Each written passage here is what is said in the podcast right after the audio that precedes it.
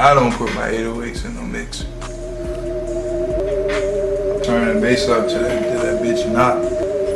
You know, I don't mix it down no proper way. That, that shit gotta be right. I want this shit to sound good.